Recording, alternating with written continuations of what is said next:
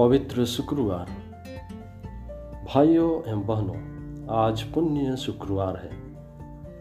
खजूर रविवार के दिन हमने यीशु ख्रीस्त के साथ यरूशलेम की यात्रा की, जहाँ भीड़ उनका जय जयकार कर उनका स्वागत करती है।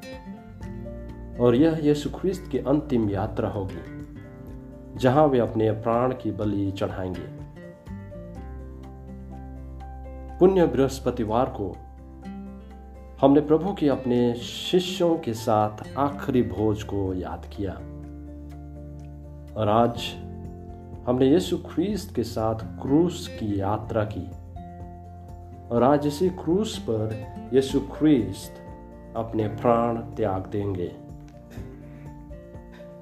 जो भी कि यीशु ख्रीस्त पुण्य शुक्रवार के दिन मर जाते हैं, परंतु हम इसे गुड फ्राइडे के दिन से याद करते हैं। यह हमारे लिए गुड फ्राइडे है, क्योंकि यीशु ख्रीस्त क्रूस पर अपने मरण के साथ हमारे एवं ईश्वर के बीच का द्वार खोल देते हैं। यीशु ख्रीस्त के चमत्कारिक कार्य महान थे। पिता के प्रति उनकी आज्ञाकारिता अति सराहनीय थी। अब दूतों को निकालना अद्भुत था और उनका जी उठना महिमामय एवं शानदार था। परंतु यीशु ख्रीस्त के क्रूस पर मरण के द्वारा ही हमारा संबंध पिता ईश्वर से पुनः जुड़ पाया। उस शुक्रवार के दिन ही जब यीशु ख्रीस्त क्रूस पर मर जाते हैं, उसी समय मंदिर का पर्दा बीचों बीच फट जाता है और यह दिखाता है कि मनुष्य और ईश्वर के बीच जो पाप के कारण पर्दा था पाप के कारण जो ईश्वर से मनुष्य की दूरी बन गई थी, ईश्वर से जो अलग से हो गए थे, उसका अंत हो जाता है। ईश्वर एवं मनुष्य के बीच का पर्दा फट जाता है। बीच की दूरियाँ कम हो जाती हैं, तथा मनुष्य ईश्वर के साथ एक हो जाते हैं। और इसलिए निश्चय ही आज का यह दिन हमारे लिए गुड फ्राइडे है। अपने दुख भोग में विभिन्न लोगों से यीशु की मुलाकात। आज के पूजन पूजन विधि में हम प्रभु के दुख भोग का स्मरण करते हैं। प्रभु के दुख भोग में सम्मिलित होते हैं। उनकी इस दुख भोग में उनके साथ चलते हैं। इस यात्रा में प्रभु की मुलाकात भिन्न भिन्न तरह के लोगों से होती है। कोई शत्रु है तो कोई मित्र। कोई परिवार का सदस्य है तो कोई अजनबी। कुछ मुलाकातें सांत्वनादायक होती हैं तो कुछ दुखदायक। इस यात्रा में प्रभु की पहली मुलाकात युदस कार्योति से होती है। यीशु ख्रीस्त ज्योति के प्रतीक हैं, जबकि युदस अंधकार का। यूदस के अंदर अंधकार में शैतान प्रवेश करता है।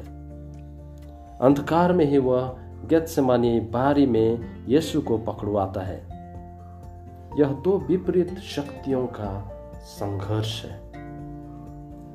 कुछ समय के लिए युदस लोभ के कारण अपने काम में सफल होते दिखता है, परंतु लंबे समय में ज्योति की विजय होती है।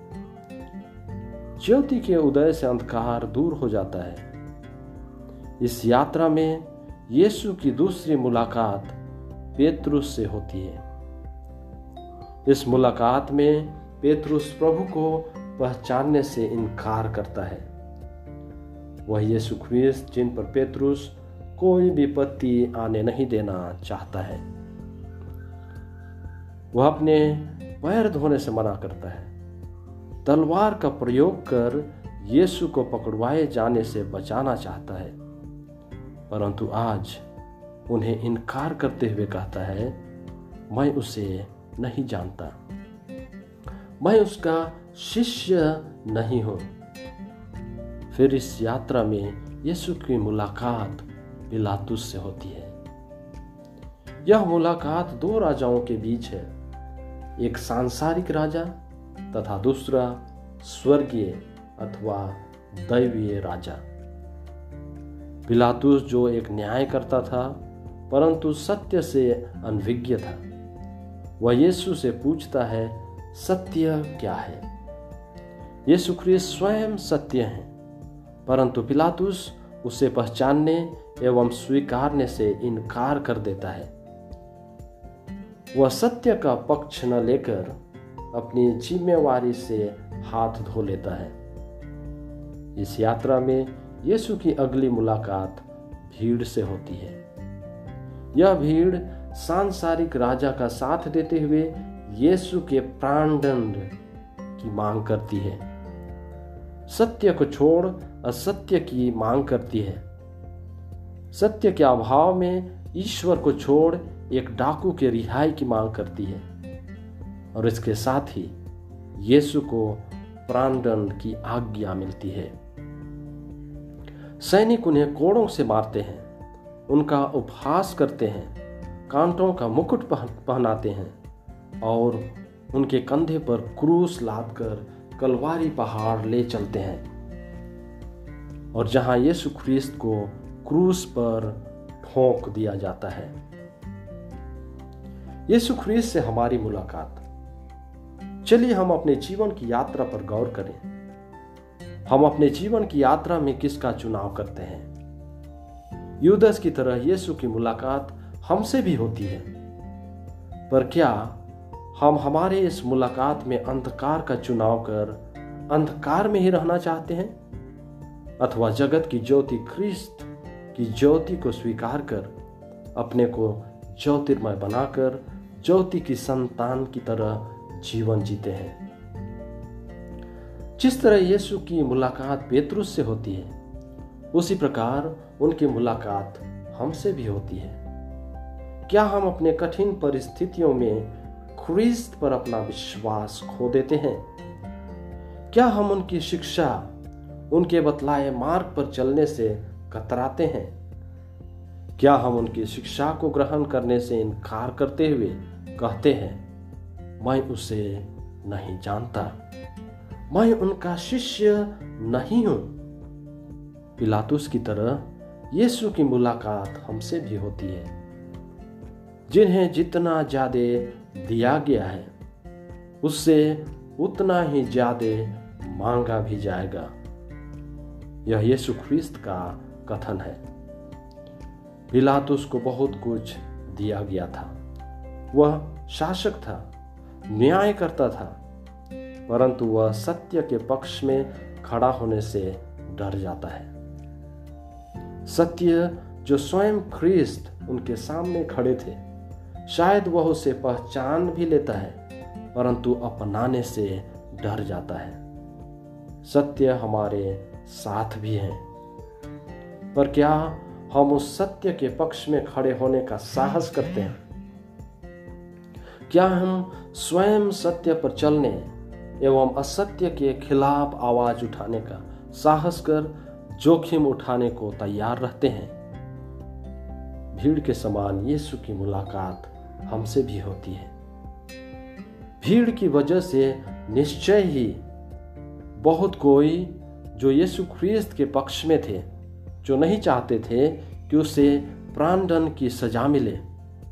उनकी आवाज़ भीड़ में दब जाती है। और हो सकता है भीड़ की वजह से वे भी भीड़ के ही साथ चिल्लाने लगते हैं, उन्हें क्रूस दिया जाए। ऐसे लोग अपना अस्तित्व खो देते हैं। क्या हम भी उस भीड़ की तरह अपना ख्रिस्ती होने की जो पहचान है, उसे खो देते हैं? क्या हम भी औरों की तरह अपने पापों द्वारा यीशु ख्रिस्त को बार बार क्रूसित करना चाहते हैं। क्या हम भी जब अन्य लोग धर्म अथवा गिरजा के प्रति रुचि नहीं दिखाते हैं मिस्सा बलिदान में भाग नहीं लेते हैं तो हम भी उस भीड़ का अनुसरण कर वैसा ही करते हैं। चलिए हम क्रूस की आराधना के साथ उस क्रूसित यीशु की ओर ध्यान फेरें। एवं प्रार्थना करें कि हम अपने जीवन रूपी यात्रा में अंधकार नहीं, परंतु ज्योति को स्वीकारें। ख्रिस्त की शिक्षा एवं बताए मार्ग को इनकार न करें, परंतु उन्हें अपने जीवन रूपी यात्रा में अपनाएँ। सत्य को अपनाते हुए सच्चाई के साथ जीवन जिए, तथा सत्य के पक्ष में खड़े होने की हिम्मत पाए और भीड़ में रहकर भी हमारी जो ख्रिस्तीयता की पहचान है, उसे बचाए रखें। बारंबार अपने कर्मों द्वारा यीशु को क्रूसित न करें। आमेन।